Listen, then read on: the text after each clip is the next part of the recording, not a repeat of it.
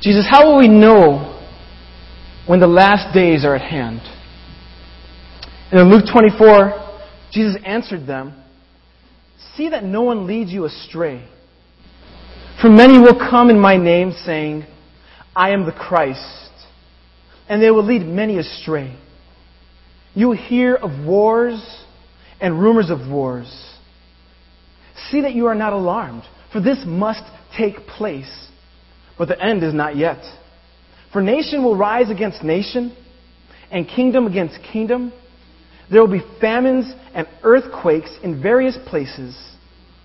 All these things are the beginning of the birth pains. Just this past week, the president of Iran, Mahmoud Ahmadinejad, said that Iran's army is so mighty today that no enemy can have a foul thought of invading Iran's territory as talks of nuclear production escalate. Just this year, earthquakes in Haiti, Chile, Spain, Indonesia, China, Papua New Guinea, and many others have struck our planet with great magnitude. Violence seems to be escalating in our minds, especially here in Chicago. We see all these things. We hear of earthquakes, nuclear weapons, violence. And ought we to think, Jesus' words, these things will precede his coming. They are the birth pains. Now, a pessimist might add, seasons like this have existed throughout human history. There have been tumultuous times when there have been natural disasters, violence, and war. A pessimist might add, men and women throughout all of history have felt like their day the, was the last day. Throughout history, people thought that Jesus may come in their generation. And to the pessimist, I respond yes, it is true that there have been other tumultuous times in history. Yes, it is true that men and women of God throughout history felt that their generation was the generation that Jesus would come. But yes, it is also true that Jesus gave us details for what reason? But to know that his coming is near. Now, when I think of these events going on in our world today, two thoughts come to mind. First of all, I think indeed this could be the generation. These birth pains could be the birth pains. That is a very strong reality.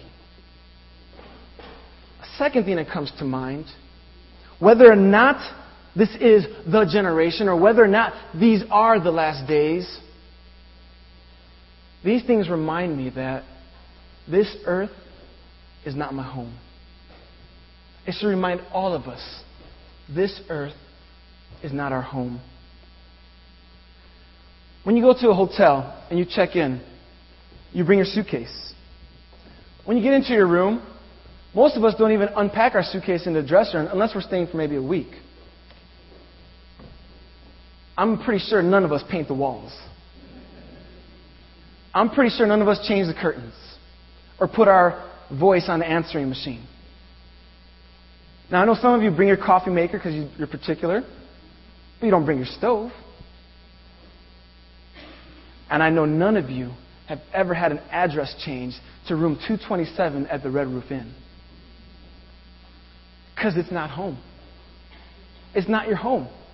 It's a temporary dwelling place. And in that sense, you live out of your suitcase because you don't want to get too comfy because it's not permanent. And in like manner, Jesus' is reminder that these natural disasters, these things in the world, these uh, rumors of war, remind us that, yes, this could be the last day, but most of all, this earth isn't our home. So don't get too comfy. Don't get too situated. Make sure that you're living out of your suitcase. Make sure you're living out of your suitcase. We look at Hebrews 11 today, verses 13 through 16 in particular, where we have somewhat of what, what I want to say is an alien's anthem. You see, when we place our trust in Jesus, when we make him the Lord of our life, when we receive the forgiveness He offers and the life that He gives, we have a transfer of our citizenship from earth to heaven. We no longer are citizens of earth. Heaven is our new home. Therefore, on earth, we're strangers. We're exiles. We're aliens. So today we're going to look at what I want to call an alien's anthem. I'm living out of my suitcase. This earth is not my home. And as we look at this anthem for the aliens, there are three dynamics at work that I think coexist in such a way that one can't exist without the other. We will see that to be a rightful alien on earth, we have to acknowledge our true homeland. And as we acknowledge our homeland, then secondly, we learn how to live as aliens on earth, as foreigners here. And as we acknowledge our homeland, live as aliens, our desires for home, not, not home here, home, begin to deepen. And our yearning for God is stronger. To hear Him say, Well done, good and faithful servant. I want us to look at the alien's anthem and to see the subtle exhortation to all of us. Do you claim the Lord Jesus as your Savior? If so, you're an alien. And if an alien, let us live like that. Before I continue, would you bow with me as we commit the remainder of this message to the Lord in prayer? Oh God, we are struck by these realities of the world we live in. It really feels like it's deteriorating sometimes, God. It really feels so vulnerable, so weak. And God, in reality, it is. It's temporary. And Lord, we are sojourners here. Teach us, God, as we open Hebrews 11, what that means for every single one of us. That we might be aliens living out of our suitcase. In Christ's name, amen.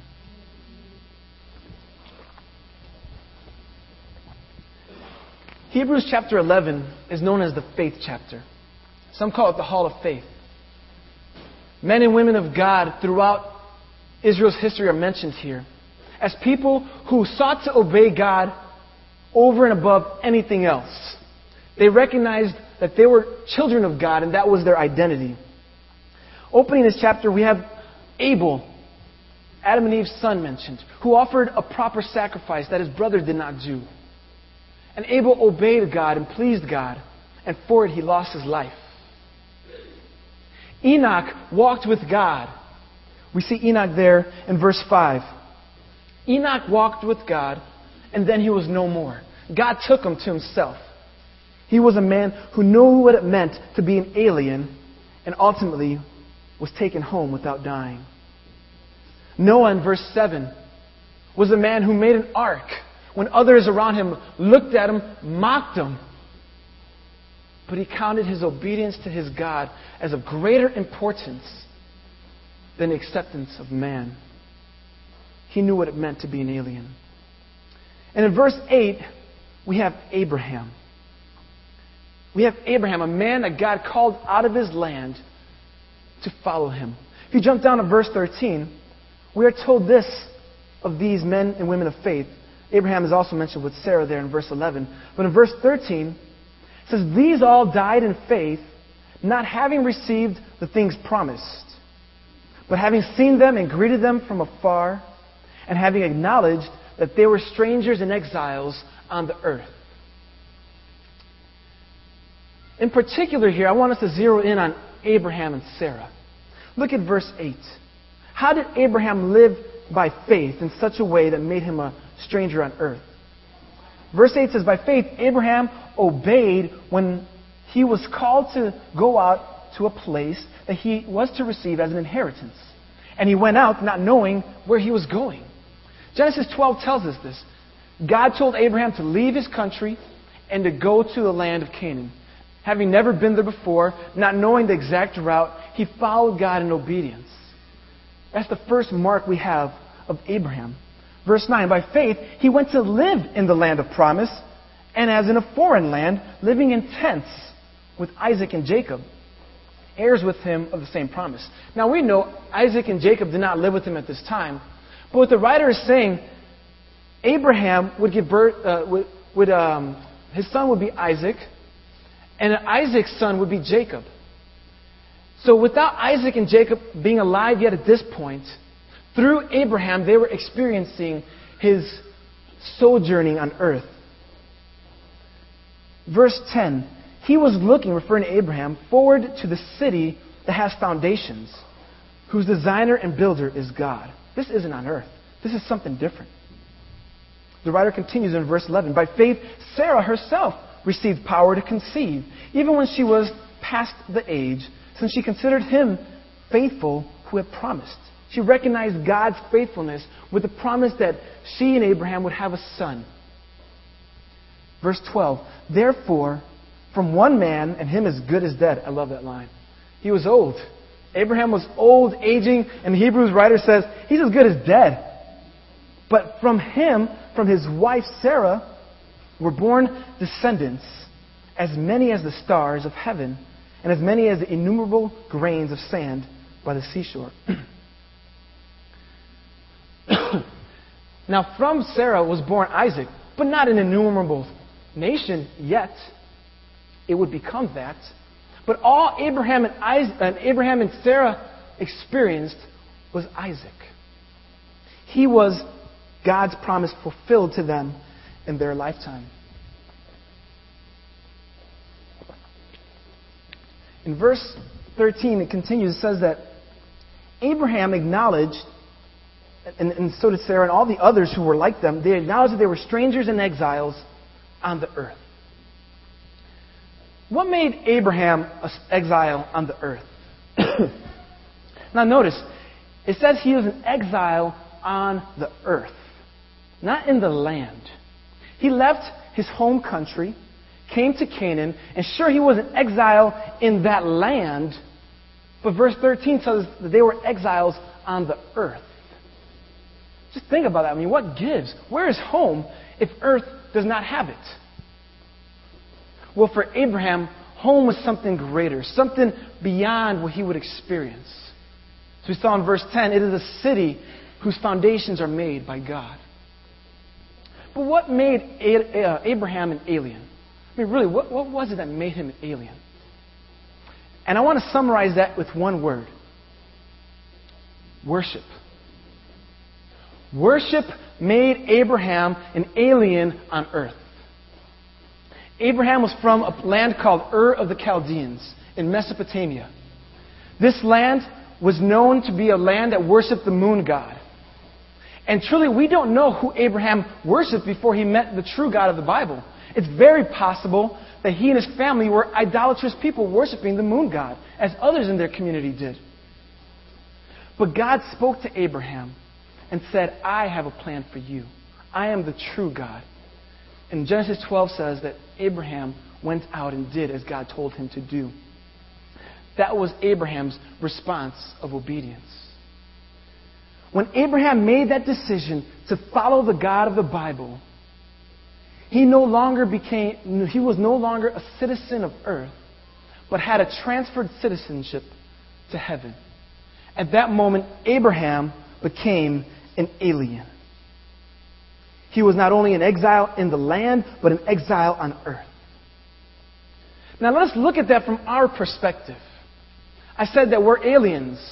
What makes you and I an alien? How are we like Abraham? Well, for this reason, the last two Sundays we talked about idolatry. Because just as worship made Abraham an alien, an exile on earth, so does worship make us aliens on earth. That is, not what we, or not how we worship, but who we worship. Not the style of our worship, but the object of our worship. Lastly, we learned that there is only one God. And other objects of worship truly are not gods, but they're idols. And behind the idols are what? demons. See, it is Satan's desire to take us off course from our true worship. Because as our worship, if it's taken off course of the true God, then our identity as aliens becomes compromised. And as we set forth our desire, say, God, we are worshipers of you, the true God. We lay aside every idolatrous impulse and we surrender that to you because you are the object of our worship. Then you can embrace the title alien, just as Abraham had done it. So I'm an alien, and I'm proud of it. And I pray that you are too. I really appreciated the video we saw just a moment ago. That young man was walking the streets of New York. And put yourself in his shoes. He looked like every other person, didn't he? There was no physical difference. He spoke in some ways like other people. But as he lived his life of worship, as he walked down the street, worship was an outflow that he could not contain, and it set him apart. He stuck out like a sore thumb, kneeling down in the middle of the street with arms raised, shouting hallelujah. That's an alien who looks different in this land.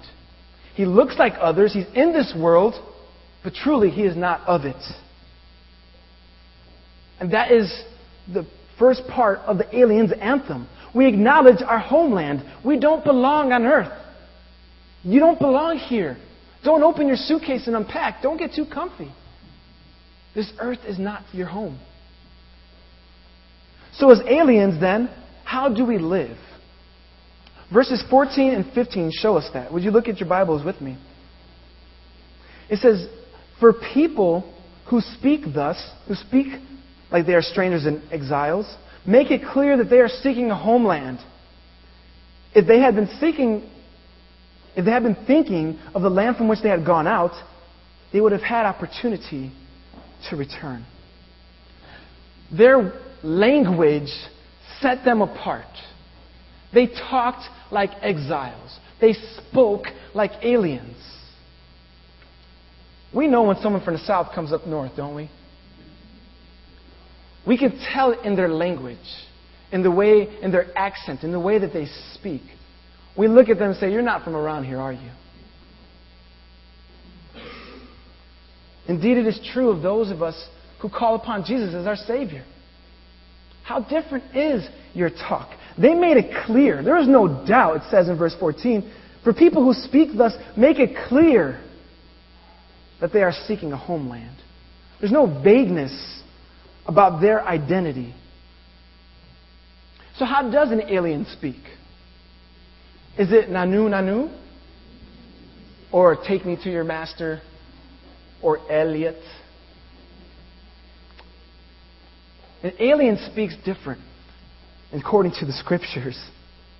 Colossians 4 tells us to have our conversations seasoned with salt. As people who are otherworldly, our mouth is an instrument by which we declare our identity. It is an instrument by which we encourage our brothers and sisters. It is an instrument by which we tell others about the hope that we have. And our mouth ought to make it clear where our homeland truly is. Does your tongue declare your home? When people see you, do they know that your homeland is different by the way that you speak? We have to talk about our homeland. I think of 1 Thessalonians 4 and how we get there. When it says that Jesus will part the clouds and a trumpet will sound, and those who are dead in Christ will rise first, then those who are still alive will meet him in the air. Does that come out of your mouth? The excitement that stems from being an alien, knowing that you're going to be going home sometime? Do the events of the world right now, the earthquakes, the rumors of war, the nuclear threats, do those things make you afraid or do they make you remember that you're going home sometime and maybe sooner than later? And do others know that hope? It says in verse 15, if they had been thinking of that land from which they had gone out, they would have had opportunity to return. See, if Abraham was in Canaan, and kept thinking about his old land of Ur of the Chaldeans, and said, Man, I remember how it was back there. I really miss that. I wish I could go back. The writer of Hebrews is telling us Abraham could have gone. He could have went. He could have up and left, but that is not what he was thinking about. So, see that? It says in verse 15, he was thinking of his homeland.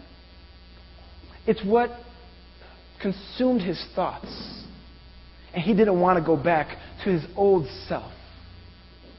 And as we transition our lives to be followers of God, as he transforms us, we leave our old self, our old land, if you will.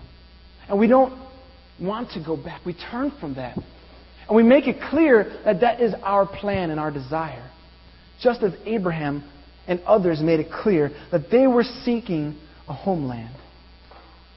They would have had opportunity to return, but for him, it was no turning back. They didn't toggle between one place and another. He didn't try to have dual citizenship, but he knew he was an alien. I know some aliens, and Adam, you're one of them. And there are others of you here. I know you're aliens because you talk different. You live different. You don't think back to your old self and want to go back there. Because you've been transformed. You're an alien. You're out of this world. You live out, out of your suitcase. So to be an alien, to be one who sings the alien's anthem, if you will, it begins with acknowledging our homeland, which is otherworldly, it's celestial, and then it goes to living that reality, living in light of our homeland, letting it influence our speech, our thoughts, and our actions. But thirdly, we also look at how it transforms our desires. Look at verse 16. But as it is, they desire a better country, that is, a heavenly one. Therefore, God is not ashamed to be called their God, for he has prepared for them a city. Their desire was for a better country. If you've ever seen the movie E.T., you remember when he was on earth what some of his first words were. His favorite one, E.T. phone home. What did he want? He wanted to go back. he wanted to talk to those who were home. He wanted to get back there. And as the movie progresses, being away from home was starting to cause him to deteriorate, to die, to slowly pass away. Being away from home created a gulf in his life, and he wanted to go back, and he could not be sustained on this earth much longer. And without drawing too close of a parallel to E.T., heaven is our home, and it's a better place. It says it that they desired a better country. And the longer we're away, it should be that the more homesick we get. And there's a tension there because, in one hand, we've never been there, yet we miss it. We've never been there, yet we want to be there. We've never seen it, but we know it's better than where we're at now. And those who have such desires as part of their alien anthem. Look at what it says about God's response. This is a remarkable statement. Therefore, it says, God is not ashamed to be called their God. God is not ashamed to say, I'm his God. I'm her God. They worship me. And in response, it says, God has prepared for them a city. Now, that brings back to mind again verse 10. Look at verse 10. Abraham was looking for a city that had foundations whose designer and builder was God. Abraham knew that there was an eternal thing that he was longing for, and here we're showing that God built it. Abraham was a nomad. He lived in tents. He didn't live in a city, yet he desired a city. He knew he wouldn't have a city in Canaan because he knew that his eternal city was given to him by God. Now, all of you city haters, God doesn't build a suburb or a village. God builds a city. Now, I really am teasing, but I'll say this. Cities are the center for cultural development. Cities are the most populous places in the world. Therefore, they have great influence. Cities can engage government. Cities can be hubs for great evil, but can also be hubs for great transformation. Chicago is one of the greatest cities in this country and even in the world. Humboldt Park Logan Square is one of the most influential communities in Chicago, which is a great city. Trends are set in Humboldt Park. So, as we think about our city, knowing that we have an eternal city we look for, God has called us to live in this city for the time being, that we might win other citizens to heaven, that they may no longer be here on earth. So, just the reality that we live in a city should create in us a mission mindedness wherever we go. And God is creating a heavenly city. And this city's foundations cannot be shaken. You know, the condos across the street, we've seen this be become a very long project. I remember them excavating the ground and laying a foundation that had to be stable. They don't want to create a building that's going to crumble in 20, 30, 40, 50 years. Consider this building 100 years old. It was built with quality foundations, it was made to last. But every building, everything we've laid eyes on, cannot withstand everything. Buildings cannot withstand fires. Buildings cannot withstand earthquakes of great magnitude. This building will not enter into eternity with us. But the building, the city that God creates, will. God has laid a foundation, a city that we have our hopes set on, that will never fade away. It will never crumble in heaven, things shall remain perfect. As I was thinking about this city that God was creating for me, an alien, one who is a stranger here on earth, one who's living out of my suitcase, and as I started thinking about God, I'm a sojourner on earth. I want to long for heaven, because I don't, to be honest. I don't long for heaven always. So I really sense God calling me to Revelation chapter 21 and saying, Meditate on heaven then. See the city I've built. See what's there. Would you turn to Revelation chapter 21? In the back of your Bibles, the last two chapters of the Bible.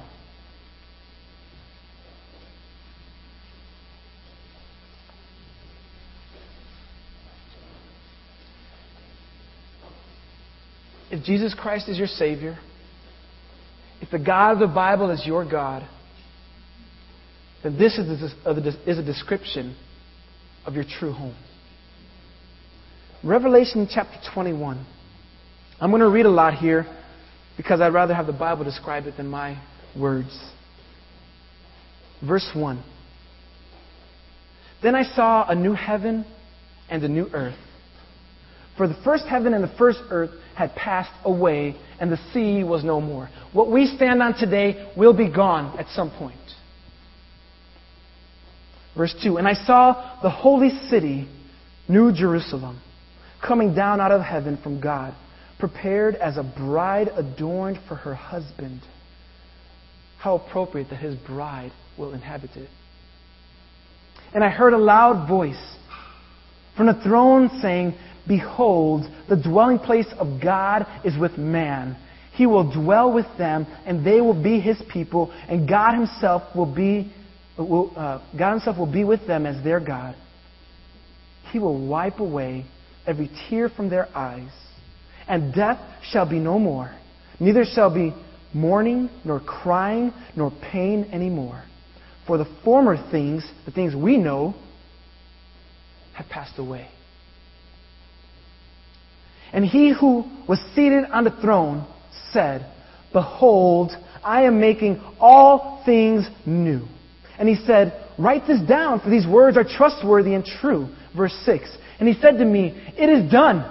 I am the Alpha and the Omega, the beginning and the end. To the thirsty, I will give from the spring of, of the water of life without payment. The one who conquers will have this heritage. And I will be his God, and he will be my son. That is our identity as an alien. That is our heritage. He is our God. But if that is not the case, if we reject God's call in our life, if we choose the idolatrous ways, if we choose to reject Jesus as our Savior, verse 8. But as for the cowardly, the faithless, the detestable, as for murderers, the sexually immoral, sorcerers, idolaters, and all liars, their portion will be in the lake that burns with fire and sulfur, which is the second death. Verse 9. Then came out of the seven angels, then came out one of the seven angels who had the seven bowls full of the seven last plagues and spoke to me, saying, Come, I will show you the bride, the wife of the Lamb. And he carried me away in the Spirit to a great high mountain and showed me the holy city, Jerusalem, coming down out of heaven from God, having the glory of God, its radiance, like a most rare jewel, like a jasper, clear as crystal. He will continue a description of this city, using the finest jewels to talk about it. And in verse 22, we have this magnificent description. Because as an exile on earth, like I said, this is your home. And this is what we'll be doing for all of eternity and where we will be. Verse 22 And I saw no temple in the city, for its temple is the Lord God, the Almighty, and the Lamb. And the city has no need of the sun or moon to shine on it, for the glory of God gives it light, and its lamp is the Lamb. But its light will but its light will the nations walk, and the kings of earth will bring their glory into it. And its gates will never be shut by day, and there will be no more night there. They will bring into it the glory and the honor of the nations, but nothing unclean will ever enter it, nor anything, nor anyone who does what is detestable or false, but only those who are written in the Lamb's book of life. Only aliens, exiles are written there. There, in that heavenly city, will be the worship of God. And in verse chapter 22, verse 14, we are told this. Blessed are those who wash their robes, so that they may have the right to the tree of life, and that they may enter the city by the gates. Thieves enter cities by climbing walls. Citizens enter cities by going through the gates. Verse 15 Outside of the gates are the dogs and sorcerers and the sexually immoral and murderers and idolaters and everyone who loves and practices falsehood. There is a clear distinction between those who've chosen the way of Satan, the way of demonic influence, the way of sin, and those who have embraced God as their Savior. And in verse 16, Jesus says, I, Jesus, have sent my angel to testify to you about these things for the, uh, for the churches, I am the root and the descendant of David, the bright morning star. The Spirit and the bride, who is us, say, Come. Let the one who hears say, Come. And let the one who is thirsty come. Let the one who desires take the water of life without price. I warn everyone who hears the words of the prophecy of this book. If anyone adds to them, God will add to him the plagues described in this book. And if anyone takes away from the words of the book of this prophecy, God will take away his share in the tree of life and in the holy city which are described in this book. He who testifies to these things says, Surely I am coming quickly. And to that we say, Amen. Come, Lord Jesus.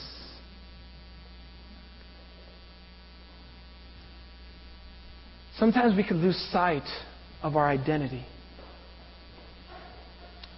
But when Wars in our world, talks of nuclear destruction, earthquakes surrounding us, things that Jesus said will precede his coming. They remind us one of two things. This indeed could be the generation when Jesus says, I'm coming. But secondly, it reminds us that this earth is not our home.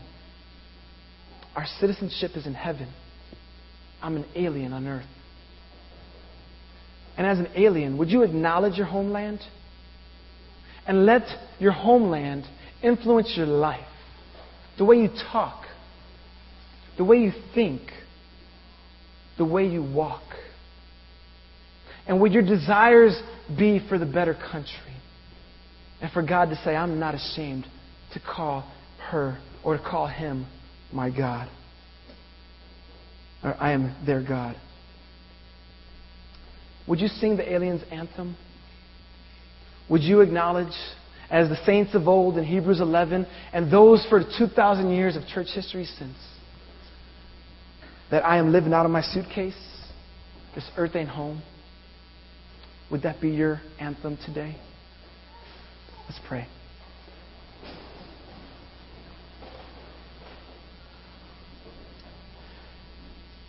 Oh, Father, we know that right worship is what sets us apart. We thank you that Jesus has given us life. We thank you that our sins can be forgiven in His name. We thank you that salvation was not dependent on us. We thank you, Lord, that we have a new identity now. We thank you, Lord, that although sojourners, exiles, and aliens on earth, we have community here. We thank you, Lord, that you've called us to engage this world, that others might join with us in singing this anthem. And we thank you, Lord, that you've prepared a city for us. And Lord, from now until the time we enter the gates, we pray, God, that our lives would reflect that. Would there be no doubt by the way we speak? Would there be no doubt by the way we think? No doubt by the places our feet go and the ways we use our hands? God, may we all live out of our suitcase and see this earth for what it is temporary. In Jesus' name, amen.